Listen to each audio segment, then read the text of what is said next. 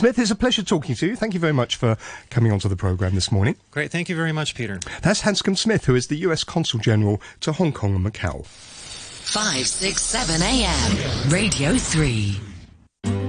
To prevent pneumonia and respiratory tract infection, always keep hands clean and wash hands for at least 20 seconds. Put the lid down before flushing.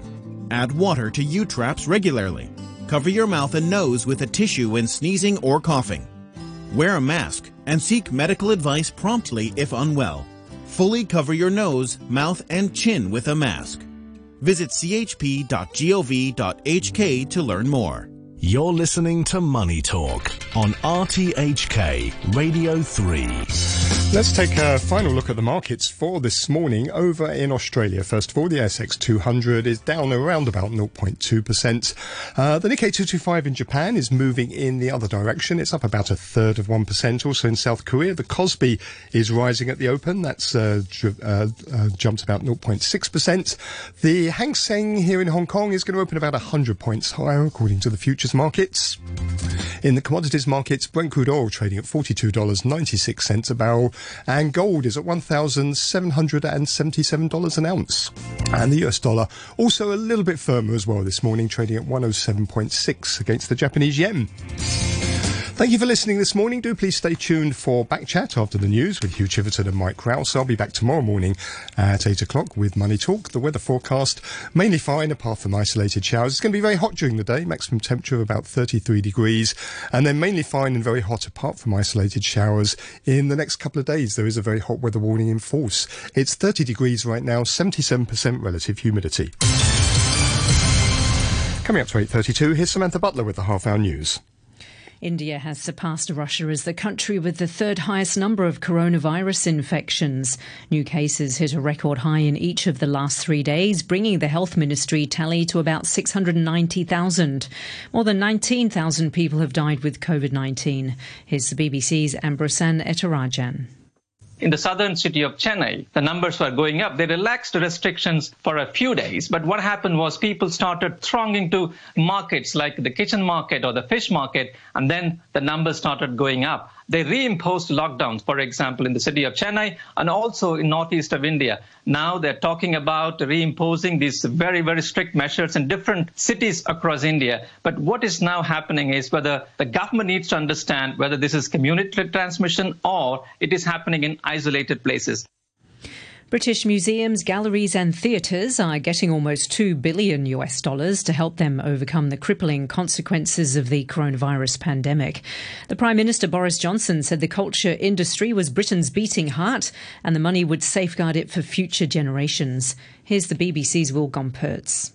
Theatres, music venues, cinemas, and museums across the country have been brought to their knees by the COVID 19 pandemic with many saying they'll be bankrupt within weeks without emergency government support. Many arts leaders say they can now see a way for their organisations to survive, at least until the spring. As ever, the devil is likely to be in the detail.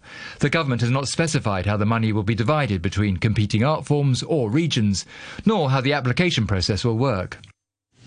Iran's Atomic Energy Organization says Thursday's fire at its Natanz facility has caused significant damage that could slow the development of advanced centrifuges used to enrich uranium.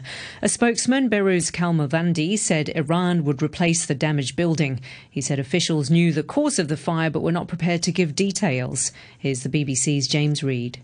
Natanz is the centerpiece of Iran's uranium enrichment program, which Israel and the United States see as a threat. The admission that it suffered major damage came after satellite images showed a building apparently wrecked by an explosion. The question now is whether it was an accident or deliberate sabotage. The US and Israel are widely believed to have attacked Natanz a decade ago with a computer virus. Both have said they're determined to stop Iran developing technology that could be used to make a nuclear weapon. This time, Israel's defense minister said Israel was not necessarily behind every mysterious incident in Iran. You're listening to the news on RTHK.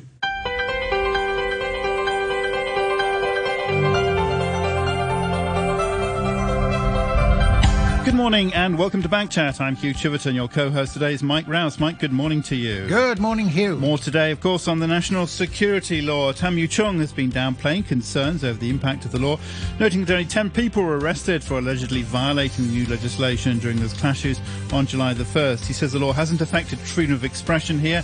You know, the government has pulled at least nine titles written by democracy activists and localists from the shelves of public libraries for review. And the Secretary for Justice has warned people not to test the new national security law by continuing to chant this slogan, Liberate Hong Kong, the revolution of our times. The government issued a statement on Thursday saying the slogan, one of the most popular, chanted at rallies over the past year, connotes Hong Kong independence, altering the legal status of the SAR or subverting state power. So, how do you think going things are going under what the South China Morning Post called the new reality? In what ways will the new legislation address the political problems uh, in Hong Kong? Let us know your thoughts. You can leave a message on our Facebook page, Backchat and RTHK Radio 3. You can email us, backchat at rthk.hk, or you can give us a call, and our number is 233 88266. 233 88266 uh, is the number. Before we get to the guests, some uh, emails on uh, various topics. Uh, that uh, we've received uh, over the weekend. Uh, as before, topic uh, discussions that are that are primarily about um, RTHK. We will try to leave to another occasion when we can try and get when we can get somebody who will criticise RTHK on the program. meantime, this is from David, who says Backchat is making a lot of effort to deliberately invite guests who focused on vilifying the new national security law for Hong Kong and no positive views to counter those baseless arguments this morning. Judging by the comments to smear China's right to safeguarding national security on your show, one can tell from the comments on your show that colonial style outfits, self proclaimed China experts, and agents of hate are not happy about losing Hong Kong as a base and tool to hurt China's national security by mobilizing local China hating radicals to terrorize the local public. Professor Bing Ling was pathetic for suggesting that people could not be expected to abide by Chinese law as an English version of that law was, quote, not well translated. If people took his advice, English speaking people who cannot understand foreign laws written in any foreign languages laws should never visit, work, move to those foreign countries. If you go to any foreign country, you will be expected to abide by their laws, period. That comes from David. Just on the, on the, on the comment about the guests, David, if there's somebody you'd like to have on, um, please let us know and we will invite them on. We will do our best to get them on. As I say, we constantly try to get government officials. We haven't had no success in getting any government officials, uh, even though, of course, there are a lot of uh, areas and a lot of government officials who you think might be expected, given that that's their job, to come on and justify and uh, articulate the reasons and uh, the uh, reality of the national security law, uh, let alone executive councillors, of course, who are also paid to do the same thing but choose not to come on the programme. we do try and get people, we try and get NPC delegates, and we do try and get business people Uh, and others who, uh, who uh, support uh, the national security law. And I think so far we've managed to balance the program pretty well. But I'm saying if, if, you if there is somebody you'd like us to get on, we will try. And if we fail, then it's their fault, not ours. Kim, meanwhile, says, Hello, Backchat. I feel flattered to have the opportunity to be lectured by Canadian Bowen with his theories. Instead of drawing attention to the rise of the extreme far right in Canada, with groups actively recruiting new members, buying weapons, and trying to influence particle political parties with, quote, risks for physical violence to protect Canada's Christian and white identity, according to Canadian government reports. Mr. Bowen actively preaches us about Hong Kong losing Western values. People have been gunned down in Canada just for worshipping in a mosque. Mr. Bowen's wisdom could easily land him tenure at one of Hong Kong's universities. It has for many other academics, judging on the quality of the academics this show has been showcasing. I pray for Mr. Bowen that he will not be be spat upon in the street or share the fate of a 92 year old Canadian Chinese with dementia who was humiliated and shoved out the door for his unfortunately Chinese face. Even if he does not condemn violence against in innocent people in Hong Kong. I care about the safety of Chinese people living overseas. In the meantime, Hong Kong will move on from colonialism and any nostalgia for it. That comes uh, from uh, Kim. Um, thanks very much indeed for for those comments. Uh, actually, uh, a couple more related. This is from uh, Voris. Uh, who says, I have been highly entertained by the back and forth between Bowen and Kim, but I wonder if Kim, who clearly lives here, is better qualified to render an opinion than Bowen, who doesn't. While he is clearly knowledgeable, Bowen would have to get his information secondhand from friends and others who may be biased, or outlets like, outlets like RTHK, CBC, MSNBC, CNN, which Donald Trump calls fake news. Making loud pronouncements about what is best Hong, for Hong Kong from Canada is a bit like American politicians, many of whom have never travelled outside America, making international policy with no clue how their decisions impact locals on the ground.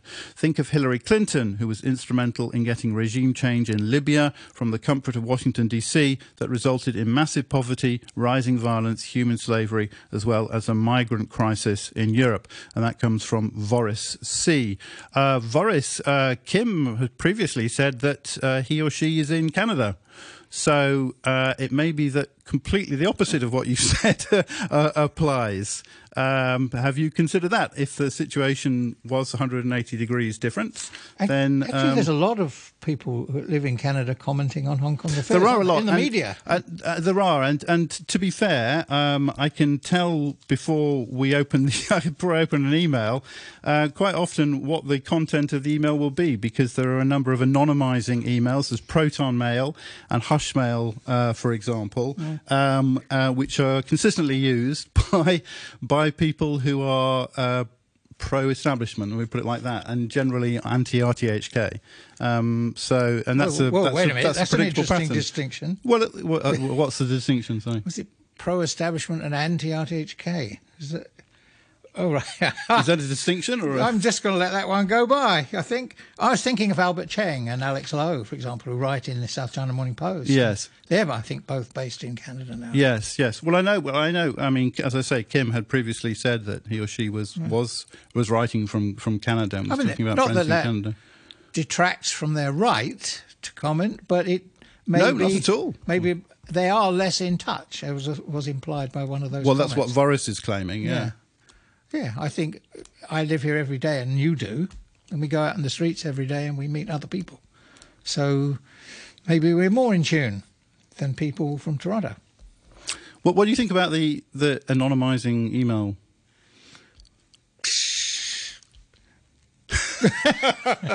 On that note, uh, well, joining us for the first part of the program is uh, Edward Yum, a political commentator, managing director of IASA Global, a subsidiary of a main board listed company.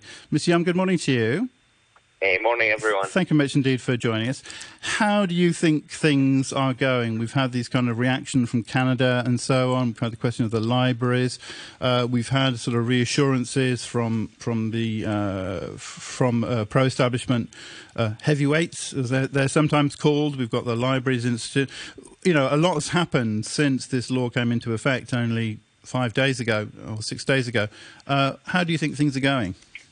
Yeah, well, um, I think as a professional in the field of finance, I think um, I'm, I'm a bit concerned about um, how the U.S. will react and what kind of action they will impose.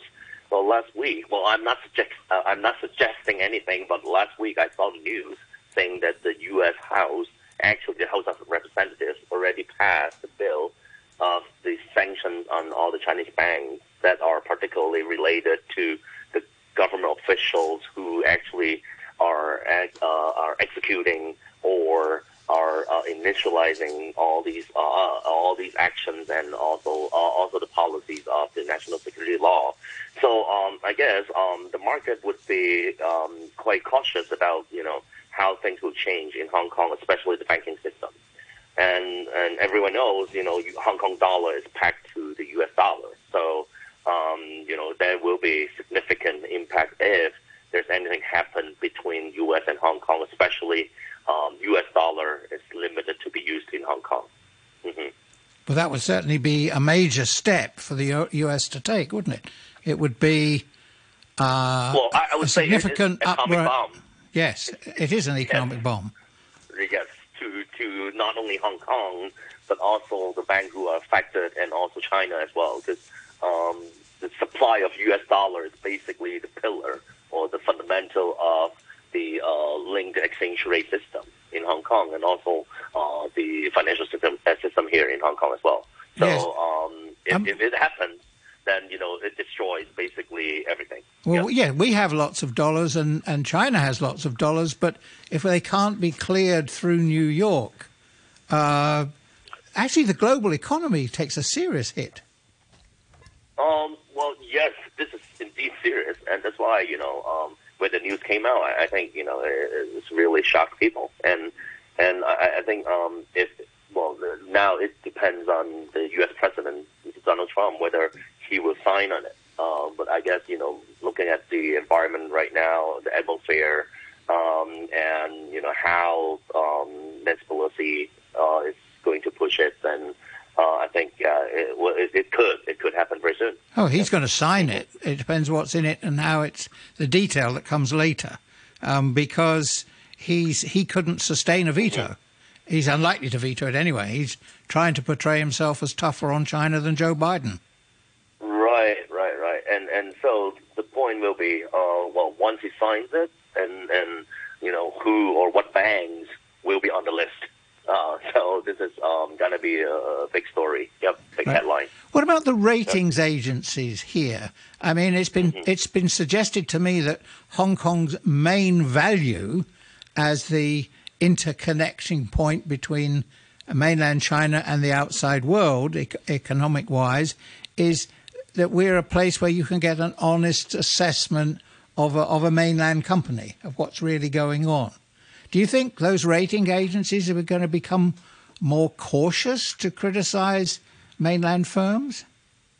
Yeah, well, it, it will. I mean, you know, set aside, you know, the major rating agencies are U.S. based um, well, they're, they're still holding very objective uh, opinions and analysis. Right. So, of course, um, I mean, you know, on, on, on all the political risks and uncertainties, I think it's not only the, China, the Chinese uh, companies or entities would get affected, but also I think even Hong Kong local, yeah, will, will, will have the impact. So again, you know, if, if things happen that way, like like we saw or on the news, and um, yeah, then of course the entire Hong Kong, the entire financial markets here will be affected. So not only the Chinese companies, but of course, I guess um, the, the banks, especially you know, if, if the Chinese background banks um, would be, I, I guess maybe the, the first set of um, entities or financial institutions uh, that would be put on list.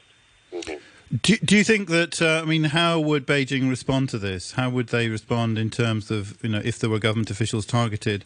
And, and in general, in Hong Kong, if there were, if there were financial impact uh, from this and from the reaction, uh, would, would Beijing want to step in and uh, prop up Hong Kong, support Hong Kong? Yes, I, I think, well, right now, think they, they are quite determined. Um, the Hong Kong government officials, as you can see, from all the press con and um, how they address this issue. I think our financial secretary uh, had already addressed this and uh, sounded so prepared. So um, I guess well they, they will they will do everything to support Hong Kong. Um, well, not only for the interest here, but also I guess um, the, the Chinese companies here as well. Because well, um, as, as you guys just just mentioned, and and by the way, what a great debate among the audience and uh, yeah, so uh, yeah, so the listed companies here, um, and and well, basically the exchange of Hong Kong are now welcoming back all these Chinese entities from the states and also from the other countries, or directly from China. So um, I guess. Um, the Chinese entities hold a big stake here in Hong Kong. So, uh, uh, well, there's no reason for them to see, you know, the destroy or the, the total devastating results by any policies or actions uh, imposed by the U.S. government. So, in a short term, in fact, the Hong Kong exchange could benefit from either companies having a secondary listing or even packing up their North American listing altogether. And certainly, new companies looking to raise funds. Uh, why go to New York and give yourself a headache? Why not come straight right. to Hong well, Kong? Of course, in in the short term, as you can see, the stock price of Hong Kong Stock Exchange actually skyrocketed and and gone up to the historic high. So you know, uh, well, that's that's market reaction for the short term benefit. But um, in in terms of like uh, uh, a future or you know how we can sustain or uh, you know how how the listed companies here be uh, producing and, and also what kind of values that again not only the exchange or not only the stock itself but also um, the Hong Kong dollar is, is a bit of a concern. Yep. Mhm. Won't this, in the end, though, after these ructions, bring stability? At least we will know where we are uh, in relation to Beijing. And the markets love stability. Everyone loves stability when it comes to uh, economics. And, and and that's because well the, the money flow and also Hong Kong dollar remains strong. But what if not? So once again, you know, uh, now we are talking about how the action by the state would affect the, the situation in Hong Kong. So well, of course, right now everything normal, you know, and and if the money keeps flowing in, the listed companies keep coming back from the states or the other countries, that's fine. You know, it, it looks peaceful or it looks everything just just like as is.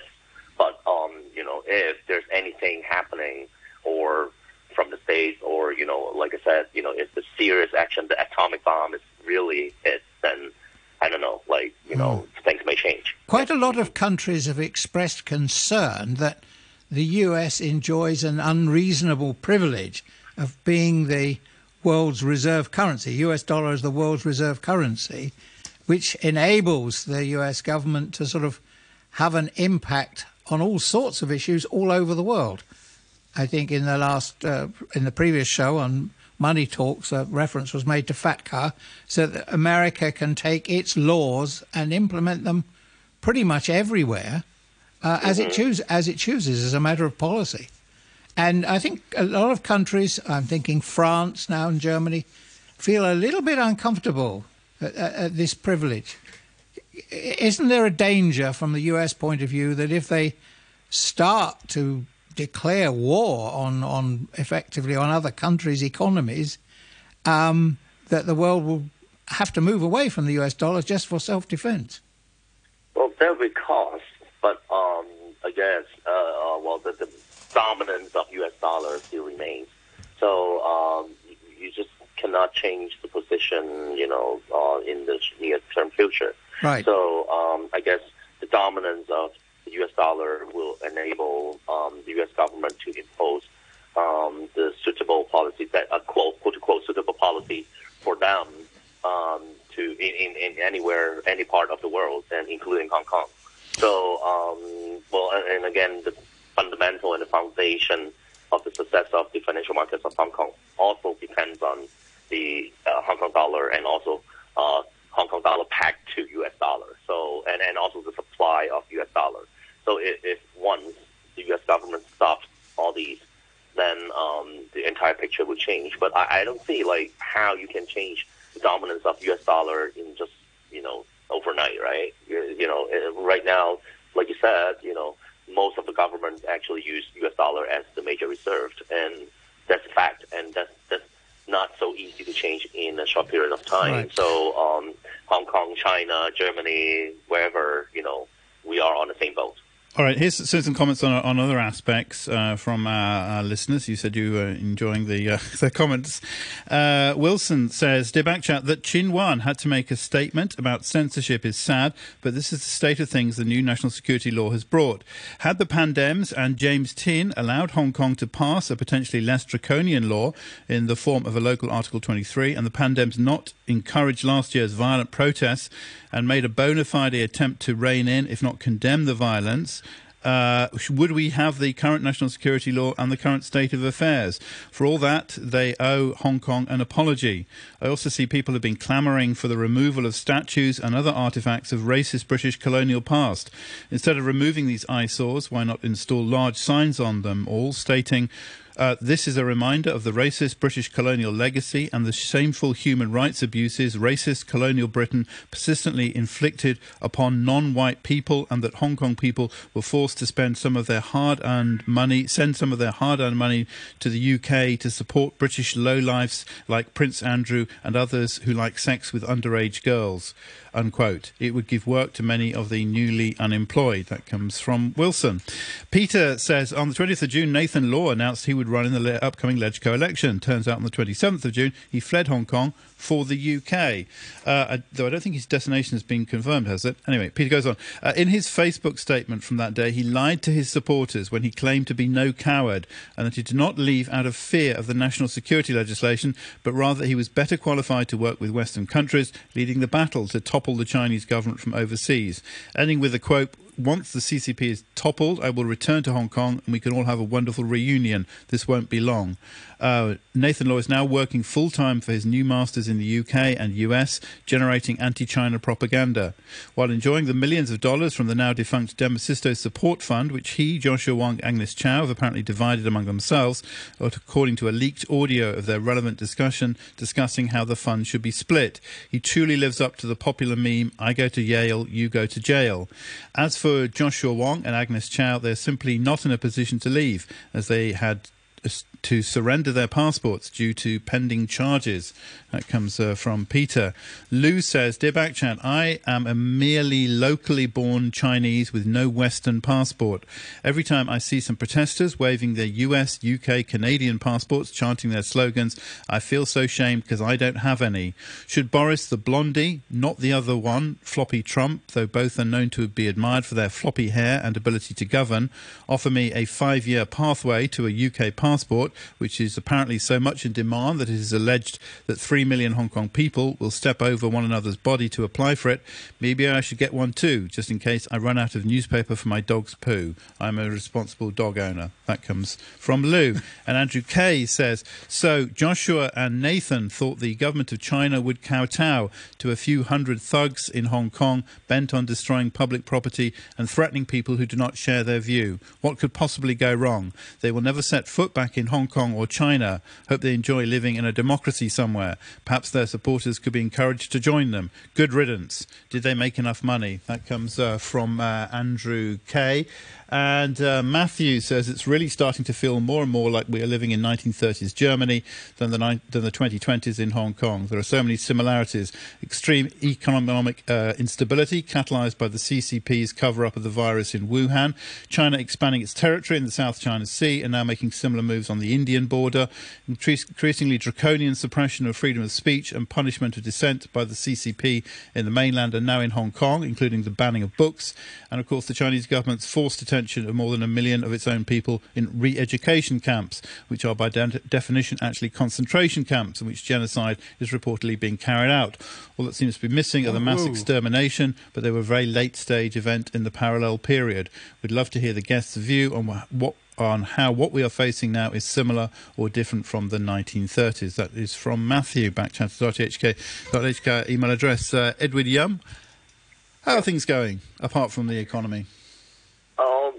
Again, everything looks normal, uh, but things may change uh, when the U.S. take action. So, well, let's see how things will be um, upon the bill and also how President Donald Trump will react. Uh, uh, okay, you don't think life has changed here? As I say, the South China Morning Post talked about a new reality. You don't see aspects Not of that? yet. Uh, I, I, well, of course, some some people are talking about immigration. They want to move away. Uh, they want to avoid all these new laws, such and such. But um, at least, I, I guess, you know, the financial market um, uh, and also people who work here. Um, yeah, well, I, I think it's, it's that's it, and and life must go on, and um, not until maybe um, some other more serious actions actually taken place. Otherwise, uh, people would stay here. Yep. It's something about that last comment that you read out, Hugh. Uh, I haven't heard seen anything about genocide um, in the camps where the Uyghurs are being detained. I mean, people are being detained. There's no question. Uh, the stand, the, the quality of life in the camps. I don't know what it's like. I imagine it's not that happy. Uh, but sort of mass extermination of people on an industrial scale. There's been no s- suggestion of that at all. I I think that's a bit of a wild allegation. Have you heard anything on that at all? Well, um, you see, uh, July 1st, um, well, of course, some people got arrested uh, due to the new law and um, the new rules. And uh, I think, uh, I believe 10 of them, right? Yeah, 10 of them are now being charged of uh, violating the national security, the new one, the new national security law. nine of them got released, one still detained. Um, well, now will, I guess it, it will enter the legal procedures. So well, we, we'll, we'll see. And I think not only the people in Hong Kong, but also um, states and also everyone else in the world will look at how the court here in Hong Kong uh, will take all these cases. So um, once It may, it know, may refer to. I'm I'm not sure. Uh, Matthew, Matthew maybe could add some more, but it may refer to, uh, for example, uh, population that's sterilisation of uh, people in, in Yeah. Xinjiang. Uh, anyway, Edward Young, thank you very much indeed for, for joining us, political commentator and managing director of IASA Global. We'll continue after the news and well, the 30 degrees at the moment. Relative humidity is at 75 percent. Could only be made once it became clearer how the situation developed. You're listening to the news on RTHK. Welcome back. This is Backchat on a Monday morning, first one of the week, with uh, Mike Rouse and me, Hugh Chiverton. We're talking about aspects of the national security law, especially uh, the business side and the economic side. We talked to um, political commentator and businessman Edward Yum in the first part of the, the programme. Uh, we joined uh, in the second part by uh, Edward Liu, who's vice president of the Hong Kong and Mainland Legal Profession Association. Uh, we'll be joining him uh, in just a moment. Once again, uh, if you want to uh, discuss anything, then call us on 233 88266. We'll put you on air. Uh, or you can comment on our Facebook page, Backchat and RTHK Radio 3. Uh, or, of course, you can uh, send us an email, backchat at rthk.hk. Please keep it relevant. Please keep it short as well, because then I won't have to chop you up. Uh, Richard S. says there are four or more possibilities why government officials won't appear on your programme. One, too busy. Two, too arrogant. Uh, three, don't respect your programme as you broadcast to an insignificant minority audience. Four, they are on a short lease from above to the north. They don't have permission to respond on a perceived irregular channel deemed to be open minded. That's ironic, it being a government station. Not sure which one it is. Have I missed something? That comes uh, from uh, Richard, who also says, Mike, uh, I wouldn't be too concerned about France and Germany as you suggest. They dominate Europe and had their chance counter the dominance of the US dollar with the euro. They had their chance and they blew it. That comes uh, from Richard S. Uh, Andrew says. Uh, perhaps it is just pure coincidence that Beijing were prepared to leave us alone in terms of national security for the 22 years post handover that Hong Kong functioned as normal, deciding to introduce the law after a year of violence, property destruction, solicitation of sanctions from overseas, and latterly improvised IEDs, attempted trail derailments, and huge amounts of explosives being found. However, leaving aside how we got here, it's definitely worrying that authorities already seem to be using the law for themes like removing Joshua Wong's modestly titled tome, I Am Not a Hero. I certainly agree with him, and arresting people for independence flags. While I doubt there is any chance of successful prosecution of these cases, I do think the very fact that people are being arrested will likely have a chilling effect on freedom of speech. That comes, let's say, from Andrew. It's Andrew F., I think. And uh, Drake says, re the dominance of the US dollar, the dominance of Chinese infrastructure across Belt and Road countries, and hence control over their sovereignty is making the world uneasy. Look at the failure of Ghebreyesus led WHO. He got the position with the support of African Chinese satellite states. If US had been a threat to the European allies, I don't know what the PRC is. That comes from Drake. Thank you very much indeed. Okay, well, we welcome in the second half Mr. Edward Liu. Uh, good morning, Good Mr. morning. Liu. Welcome Good to the show. Yes, thank you. Um, when I was Director General of Investment Promotion in Invest Hong Kong, we used to do an annual survey of what foreign countries liked, companies liked about setting up in Hong Kong. And the biggest things were rule of law, free flow of information, and a nice a business friendly tax system. But looking at those first two, uh, rule of law and free flow of information, then I'm reading stories about library books being taken off the shelf. Uh, that's that doesn't quite square with the free flow of information, does it? Well, yeah, thank you for the very good uh, question, actually. Um, I understand the concerns about the rule of law and the free flow of information that whether they are being threatened because of the national security law. And for the single case like the library, whether they are taking away some books, um, because this is at the very initial stage of implementing the national security law. Everyone, including every even the uh, the, the government um, uh, uh, departments, are still trying to understand it. So. Um, it's it's really hard to say now that whether it is already uh, uh, the, the, the information flow of uh, uh, uh, the, the free informa- flow of information is being is being enrolled, but still that you can see we are free to talking about the national security law here, and uh, I'm still free to use Facebook, Instagram, or whatever uh, the means that we normally use. And also, as you said, the reason why I think before the people, especially for the foreign investors, including the Chinese investors coming to Hong Kong to make the investment in here, and they only care about, for example, the rule of law, the free, uh, the, the free flow of information, and other factors, but didn't mention anything about the security or the stability of the society. It's because before June last year, Hong Kong, no one doubt Hong Kong would lose the stability. No one would worry about whether Hong Kong is safe or not. So that's the reason why the factor didn't mention. Yeah, right.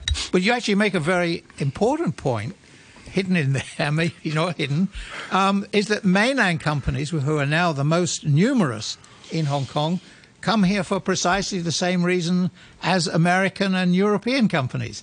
They like the level playing field. They like a judiciary which ad- adjudicates on commercial contracts yes. I- impartially. Yes, that's exactly. I agree. Yes. So we, all of us, should be defending the rule of law we should be linking hands to do this. Yes, I agree. I agree. Um, I'm, as you know, I'm a lawyer. Uh, so, as a member of the law community, definitely that defending rule of law is uh, one of our duties. But again, that how you defend this uh, rule of law or other core values of Hong Kong, probably different people have different means and different ideas.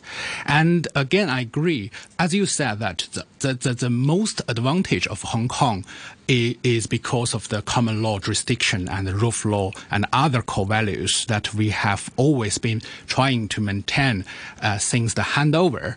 And including the Chinese companies, the mainland companies, they would like to use Hong Kong as their base to go outside.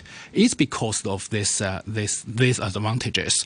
So yes, indeed, we, we need to maintain those core values. But on the other hand, you would, you would see that after those social unrest, the lasting more than actually more than one year, um, many core values has been enrolled actually uh, has been threatened, including the rule of law. People would would, would uh, uh, beat people, uh, the, the, other opposing uh, uh, people who, who, who holding the opposing ideas uh, on the street, and they even can can threaten the judges who made the deal, uh, who made the rulings against their views. So I would like to quote actually uh, a few um, uh, index of the rankings that Hong Kong has been uh, fallen in various index over the past six years to show that why um, the the social unrest is the most critical, critical and common factor behind Hong Kong's fall, uh, and also why the people, especially the foreign investors, are worried about the security and stability. For example, um, according to the Heritage Foundation's 2020 Economic Freedom Index released in March this year, Hong Kong lost the free, freest economy title to Singapore after having held it for 25 years. The ranking report unmistakably states that continued political and social turmoil has begun to undermine Hong Kong's reputation as one of the best places to do business and has reduced investment inflows. The city also slid back three places to six in the Global Financial Centers Index published in March again by the United Kingdom's Z/Yen Group and the China Shenzhen Research Institution for Integrated Development. A legal director with a Hong Kong investment management firm is quoted in the report as saying, due to social unrest, it is expected that talents will continue to be drained and the supply and demand for skilled labor will decrease. In early June, Hong Kong was dealt another blow when it fell from second place last year to fifth place this year in the Institute for Management Development's annual report on world competitiveness. The IMD says that in, in its report that Hong Kong's fall is due to its weak economic performance and social unrest besides its exposure to the mainland economy. You, you, you, didn't see, you not see any of this kind of comments in the previous index rankings, sort of, because no one would even worry about Hong Kong again, about Hong Kong's security or, or so safety. uh, you're saying our strengths was, are still our strengths, but we had this new weakness of social unrest. Exactly, I but, agree. But on the other hand, um, if I if I write, uh, I actually have written the opposite way. I so I if I have written that independence for Hong Kong is a nonsense. Um, But I don't sort of get agitated about people who write in the opposite direction as long as that's all they do. If they write and say, uh, I advocate something like that, I think they're silly and they're wrong, but they're entitled to that. But saying, when the government issues a statement saying that mere repetition of a phrase is against the law, whoa. Is, should governments be doing that? Well, um, I well. uh, I'm not. I'm not a real expert in the national security law, and I'm doubtful that whether in Hong Kong any lawyers uh, now can claim themselves are expert in this regard. But but you see that the Secretary uh, for Justice and Secretary for Security have been uh, accepted a number of interviews in the past few days, and uh, uh, Mrs. Uh, uh, Teresa Cheng, the Secretary for Justice, was questioned by I see, including a program. Of of RTHK and also the TVB that whether when people say that eight words in Cantonese are really uh, in breach of uh, of the national security law, and I believe uh, the secretary said that it really depends on the whole facts, and uh, the judiciary will see not only the people saying those eight words, but will see the whole uh, circumstances and to make the decision. Right. There's a difference. You say liberate Hong Kong is one thing, and liberate Hong Kong, and I'm making bombs to help achieve that. Those are two different things, aren't they? Exactly, I agree. Actually, I think in the na- uh, uh, not I think actually it is expressly stated in the national security law that only when you are doing or, or committing those four crimes with the purpose of those uh, uh, stipulated, um, um, like the lib- uh, making making Hong Kong independent from China, or sort of, then that will definitely contra- uh, contravening the the law. But uh, uh, I again I recall that the secretary for uh, secretary for security mentioned that if you are a teacher and you are teaching the national security law, you are making the the examples that whether they are probably uh, uh, against the law or not, or you are from the pure academic purpose to discussing uh, those kind of stipulated crimes, then that would be very unlikely for for that person to be you know trapped by these laws. So that is uh, yeah. But a ministerial statement is not the same thing as the law, is it? And not necessarily reassuring. So there could be a chilling effect apart from the law itself and how we might hope that it's fairly administered. I agree. Again, I think that uh, as the law has just uh, came into effect, it still takes time for everyone to uh, to wait and see how the government, including both the Hong Kong government and central government, to implement it. And also, of course, uh, another worry of of the people when they when they see um, the full text of the law saying that okay, the interpretation of of the law is within the hand of the NPCSC, the National People's Congress Standing Committee, but not. Uh, it, didn't- didn't say that the court, the Hong Kong courts, have the right to interpret it. But of course, um, I, I think I'm I'm also I'm I'm qualified in both mainland China and also England and Wales. Okay, from a Chinese lawyer's perspective, that is quite normal for Chinese law to say that because the the, the interpretation right is uh, is in the in the in the NPCSC. But on the other hand, it doesn't mean that the court do not have the right to interpret it because otherwise they will not make the deci- they will not be entitled to make the decision. So Right. uh, the, the court here wait. must int- must interpret the law first. Yes. And the ultimate power of interpretation lies with the standing committee, or Yes. Uh, uh, okay. Uh, I was interested in what you were saying about about the the heritage. Uh, the Heritage Organisation. What's it called? The Heritage Foundation. Heritage Foundation, Foundation and yes. their, their uh, ranking, which, as you know, sort of Britain, uh, sorry, uh, Hong Kong has for a long time sort of touted as a, Yeah. you know, something to be to be proud of. And you, and you quote it there, and, and they, they they do indeed say that the, the political turmoil has begun to erode Hong Kong's reputation as a, as a place to do business, and that's why it slipped down to number two. They also said um, uh, Hong Kong's traditionally open and market-driven economy has become increasingly integrated with the mainland through trade, tourism, and financial links. Risks to Hong Kong's economic freedom have grown correspondingly. So they're saying that the closer Hong Kong comes to the mainland, the more that its economic freedom declines. Do you agree with that, or are you cherry-picking things? not really cherry picking things because I, I thought that we are coming to talk about the national security Mm. law. So that uh, my point is reason why it is necessary to Hong Kong because we are losing the security and stability of this society.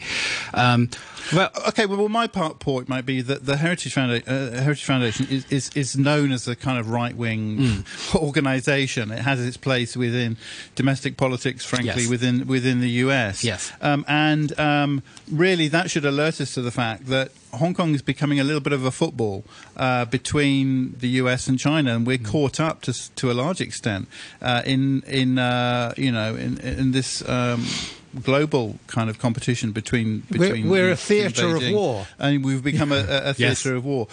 You know, do you agree with that? And if so, should we be trying to stay back, or should we be saying definitely we're on one side, or or what? Would Yeah. we be better off if we could somehow just sort of step back a little bit? Yeah, and- because I think a lot of people in Hong Kong might kind of feel that.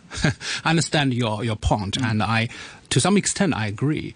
But let's don't forget that Hong Kong, different to any other country, independent countries in the world, they can all uh, choose a side or, or stand by back and and and uh, to to like the third party looking the fight between U.S. and China. Hong Kong cannot, honestly. Because we are one under one country, two systems, and Hong Kong is a part of China. So how could we say, okay, we, we stand back and just uh, let uh, our the motherland China and to fight against U.S. and we are even uh, looking uh, around and see who is going to win this uh, this game. Well, I mean, So- let's take HSBC for an example. Then, instead of obliging, because the government didn't quite do it, of course, but you know, how would you feel about you know? Uh, what the South Taiwan Post called putting HSBC in a vice, Hmm. uh, you know, putting applying pressure to support this national legislation before they'd seen it, and so on, making them pick sides in that way. Is that a good thing or a bad thing? Well, I, I, I, Because that would be free. We would be free to say you don't have to say we support this or we don't I, support yeah, that. I agree. Actually, for individual enterprises and uh, in, individual person, Hmm. I, I believe that uh, it's not really necessary, or, or, or anyone should not be composed to say anything to whether they support it or not. Especially for the business sector, I agree with you that including HSBC, that uh, Cathay. And Cathay, yes, yes, Mm. I agree that they are business sectors, and for being chosen, Is it, is it is it a bit like beating up people on the streets? Is it the equivalent did- of that? did- you were you were criticising people, you know, being attacked on the streets for for uh, f- for not siding, not agreeing with certain things. Actually- is it, is it a business But equivalent? Let, let, let's look at the way, uh, the other way. You know, you, you see that when H- HSBC make the announcement to support the national security law, what the UK government did is that they criticized the HSBC as well and saying that you should not say that. So both governments are doing the same, actually. You There's know, two that- sides to a vice. But, yes. but did the did the government here say to HSBC, you No. must now come out No. and support the law? No. But HSBC thought it's in our interest to say publicly that we support yes, the law. uh, probably yes. That's And and also, CY, I, CY like to. Leung, who well, not, Leung. not really CY Leung in, in the Facebook saying uh, you must say so, right? But on the other hand, let, let's compare. In the last year for the uh, uh, extradition bill, um, no one have no doubt that most of the bu- business sectors come out, even for the pro-establishment business people, saying that ah, please would you uh, suspend this uh, this law, uh, this amendments to the law, and and even to obviously say, apparently say that we we do not support it. But for this time, you see, at least for the pro-establishment business sector, they all probably all support it. That's the difference, you know. And I, I'm not, That's I'm not sure. not a stronger whip from the from the liaison office. They're No, saying, uh, you, you recall us really actually gotta, I don't know. I mean, starting starting from May last year, uh, the central government already made it very uh, the stance very clear that they support the Hong Kong government to pass the amendments to the extradition bill. Right, And but so- the business community, led by the General Chamber, was fiercely against and saying this is not enough consultation Hmm. but is, time. it, is it different this time? We don't know. I guess. I the think- Hong Kong government hasn't said anything publicly. I, well, but you see, let, let, let's do, don't mention about those uh, China, uh, Hong Kong local uh, Chamber of Commerce. But we, we see the U.S. Um, Chamber of Commerce in Hong Kong. They, I recall, made a announcement in uh, on Friday or Saturday. They say that uh, they uh, most of them their members will still use Hong Kong as the base for their business uh, for mainland Chinese, uh, mainland China market, and also the East Asia market. And of course, they they also said in their in their announcement that they need to uh, to to understand to look into uh, the national security laws. Um, but again, turning back to the very beginning, uh, uh, our discussion is that Hong Kong still has our own advantages. And once Hong Kong can return to normal, then the business invest, investors would come, come still use Hong Kong uh, as the base for their business. And whether Hong Kong has too much relationship with China, first of all, Hong Kong is part of China. And second, most of the foreign investors, I believe, they choose Hong Kong for their business is because of the massive market of China. So if Hong Kong has no such advantage, then I believe they can they can go anywhere else, like Tokyo, Singapore, or any competitors in the region. To what extent it- is this our, our own fault? I mean, the Macau uh, legislation on national security has 10 articles. Uh, they did it themselves. Uh, there's no reference to Beijing. Yeah. And here we are, we've got over 60 articles. It was imposed by Beijing. Yes. And Beijing has reserved to itself certain certain rights that it didn't keep. We, we did this to ourselves. This was a huge own goal, wasn't it? I, I yes, I agree. Actually, um, we we, for, we we we were given uh, 23 years to make this uh, Article 23 of the uh, Basic Law uh, to be our own law. And so you, you know that I was very uh, surprised and very sad that when the NPC SC make the decision on making this law, and our pro-pandemic um, uh, legislators on the same day make a statement saying, ah, this should be done by our own legislature under the Article 23 of the Basic Law rather than the central government to make it for Hong Kong. At the time, I thought, hey, come on, you were given 23 years to do it. And, and you always say that Hong Kong is dead or one country, two systems is dead. And then it makes, I think, the central government has no alternative but to make it. So who is going to be blamed? Yeah. Right? Uh, w- one other thing is um, th- this question of sort of stability and, and, and certainty. Um, uh, you know, we were saying in the first part of the program today that you know business likes stability, like to know where they are, they know how to where, know where they stand. But it seems that in many respects, this new national security legislation has added a, a huge degree of uncertainty. You said hmm. yourself you're not an expert on the law, so you can't really say whether something is illegal or not. And we've had you know contrasting views from government officials, from different uh, authorities, from NPC, you know, delegates and, and so on, all saying this is illegal, that isn't illegal. You can do this, you can do that. uh, You you can't do this, you can't do that. People don't know where they stand. People are. Uh, uh, people are deleting their uh, what they've said in, in social media and so on. You get these books pulled off the shelves. Uh, I mean, the point about a chilling effect is that you don't know where you stand, and it seems to me that at least at the moment that applies to a lot of aspects of life in Hong Kong. We just don't know where we stand under, as I say, this new reality. Can that be good for business? Well, um, let, let, let's put it this way. That two, two examples.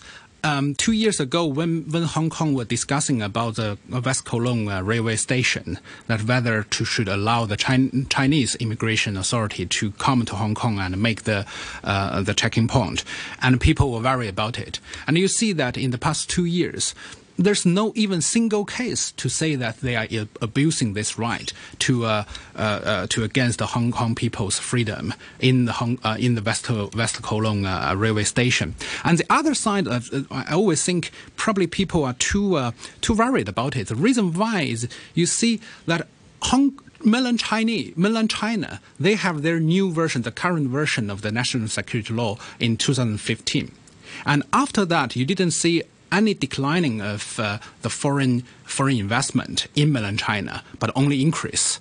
And if even the US, UK people or the foreign investors are not afraid of making investment in mainland China, which is directly governed by the Communist Party, then why they are afraid of Hong Kong for this piece of law, right? And also, again, I think it's, a, it's still at a very early stage of this uh, enforcement of the uh, enactment of the law. So let's wait and see. Don't make the conclusion But so some of the aspects do contravene common law principles. Th- That's that's Like how- you made you Like made what? the point about about it was the common law that reassured people. What what contravenes? Re- Uh, there's a specific clause in there that certain things are not subject to judicial review. There's a specific clause in the in the articles Well- about uh, the mainland people ca- can do certain things and cannot be stopped, and their vehicles cannot be searched. Let, let Whoa. me make a, make a point, you know, that uh, that's my, my view. After 1997, of course, that common law is still maintained. That's my personal view. But because Hong Kong is part of China, and China is a civil law uh, jurisdiction, so there are probably some new elements of the common law in Hong Kong. And uh, let's again not forget, this national security law is a national law made by the NPCSC rather than the Hong Kong Legislative Council. So that's the point. All right, so quite, quite a few emails I'd just like to get to. Sorry, the long ones I will have to edit for, for length. Um, let's see, uh, on uh, Facebook, uh, Gerhardt says uh, scare tactics seem to work in China, so China sends in the henchmen, desperate measures of a country's leadership losing control at home. Uh, TC says uh, re uh, Voris's comment, that's about being in Canada or not being in Canada. TC says, just because you don't live in that particular place, it doesn't mean you're not knowledgeable enough to comment. Canadian newspapers have reported significantly on Hong Kong. Uh, uh, P.S. I'm, uh, so, yeah, I reject the view that people living in Canada are unqualified to offer an opinion on Backchat or else or anywhere. Furthermore, living in Canada allows people to see how absurd Hong Kong has become. P.S. I'm proudly writing to Backchat from uh, Canada. Um, and uh, Drake says this is to the point about the uh, genocide, and we've had quite a few kind of emails on that topic. Uh, Drake says women are forced to undergo abortion in the Uyghur concentration camp. Is that if that is not a form of silent genocide, what is it, Mike? Killing lives in the womb doesn't justify a genocide. Come on. Martin says, I f- true, I find it extraordinary if Chinese is the specific medium for the national security law and English is only added for guidance. We in Hong Kong are familiar with the accepted basic law principles that Chinese and English are of equal status. This has huge implications for the basic law, the rule of law in Hong Kong, and the status and working of the judiciary. All are now under question. Is there any reason to trust the basic law under these circumstances, or is there any reason why international investors should continue to expect Hong Kong to be a place to trust and come to? I think no on both counts. John says that there is no rule of law. The police are searching people, closed tunnels to search for cars without due cause, and arresting people having leaflets in their bag or pocket, books removed from shelves just days after the NSL law was started. Will it get better? Uh, of course not. Uh, and Matthew says, Mike, the, last week there were credible reports of sterilizations taking place in the Xinjiang camps, and he has a link to that uh, foreign policy uh, story uh, on that uh, topic. Uh, and Peter says, as for the wild, outlandish claims about mass sterilization of Uyghurs and concentration camps, suddenly cited by the mass media, RTHK, and some China hating commentators, one does not need to look further than the Wikipedia page of the German author Adrian Zenz of those fake studies. Some points stick out immediately, which put him on a religious crusade against China and communism. Uh, bis- uh, the mass media and RTHK should hold themselves to a higher standard and investigate the sources and credibility of those outlandish reports before simply parroting them. And it's only the Western countries who suddenly come up with these reports. Even all the Arab countries, which are predominantly Islamic, actually are very supportive of China's policies in Xinjiang. You might want to contrast this with their statements towards US policies on Arab countries. I'm just waiting for a report from the China haters that say in China they roast children. That comes uh, from Peter. Thank you very much indeed for all those emails. I weren't able to get to all of them, but uh, the bulk. Thank you very much indeed. And thank you very much indeed to Mr. Liu, Edward Liu, uh, there, Vice President of the Hong Kong and Mainland Legal Profession Association. Thank you very much indeed for, for, for joining us this morning. Uh, Mike, many thanks to you. All the fun of the fair. All the fun of the fair today in every direction, all at once. The weather mainly fine apart from isolated showers. Very hot. Temperatures up to about 33 degrees. Mainly fine and very hot apart from isolated showers in the next couple of days. 29 degrees now. Humidity is at 79%. To prevent the spread of COVID 19, try flexible working hours and staggered meal breaks. Wear a mask on public transport. Avoid crowded lifts. Try not to hold large meetings and reduce face to face contact with colleagues. Avoid meal gatherings. Stay away from crowds after work. Wash hands frequently and keep the workplace clean. If you feel unwell, stay away from work and see your doctor. Visit coronavirus.gov.hk for details. 9.33, the news now with Samantha Butler. A doctor has blamed Hong Kong's quarantine arrangements, saying it's not satisfactory that Hong Kong is seeing local coronavirus cases every two to three weeks. Dr. Leung Chi Chiu from the Medical Association called for the government to set aside quarantine hotels. The border between Australia's two most populous states will close from Wednesday after the state of Victoria reported 127 new coronavirus infections overnight, the biggest since the pandemic began. It also reported one death, taking the country's total tally to 105. And India has surpassed Russia as the country with the third highest number of coronavirus infections. New cases hit a record high in each of the last three days, bringing the health ministry tally to about 690,000.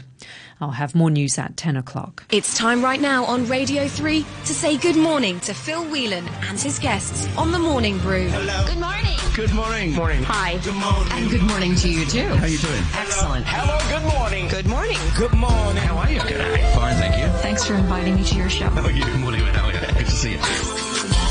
On your radio and live online, this is the Morning Brew. Good morning to you, and welcome to another sunny Monday, right here on the Morning Brew.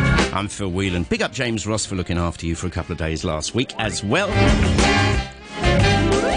So down to it, we're going to be talking to the CEO of Hong Kong Rugby. That is, of course, Robbie McRobbie. 1010 for his weekly report. It's not good news, I'm afraid, as you probably already know. 1040, New York correspondent Tracy Kwan is back with news of her week in the Big Apple.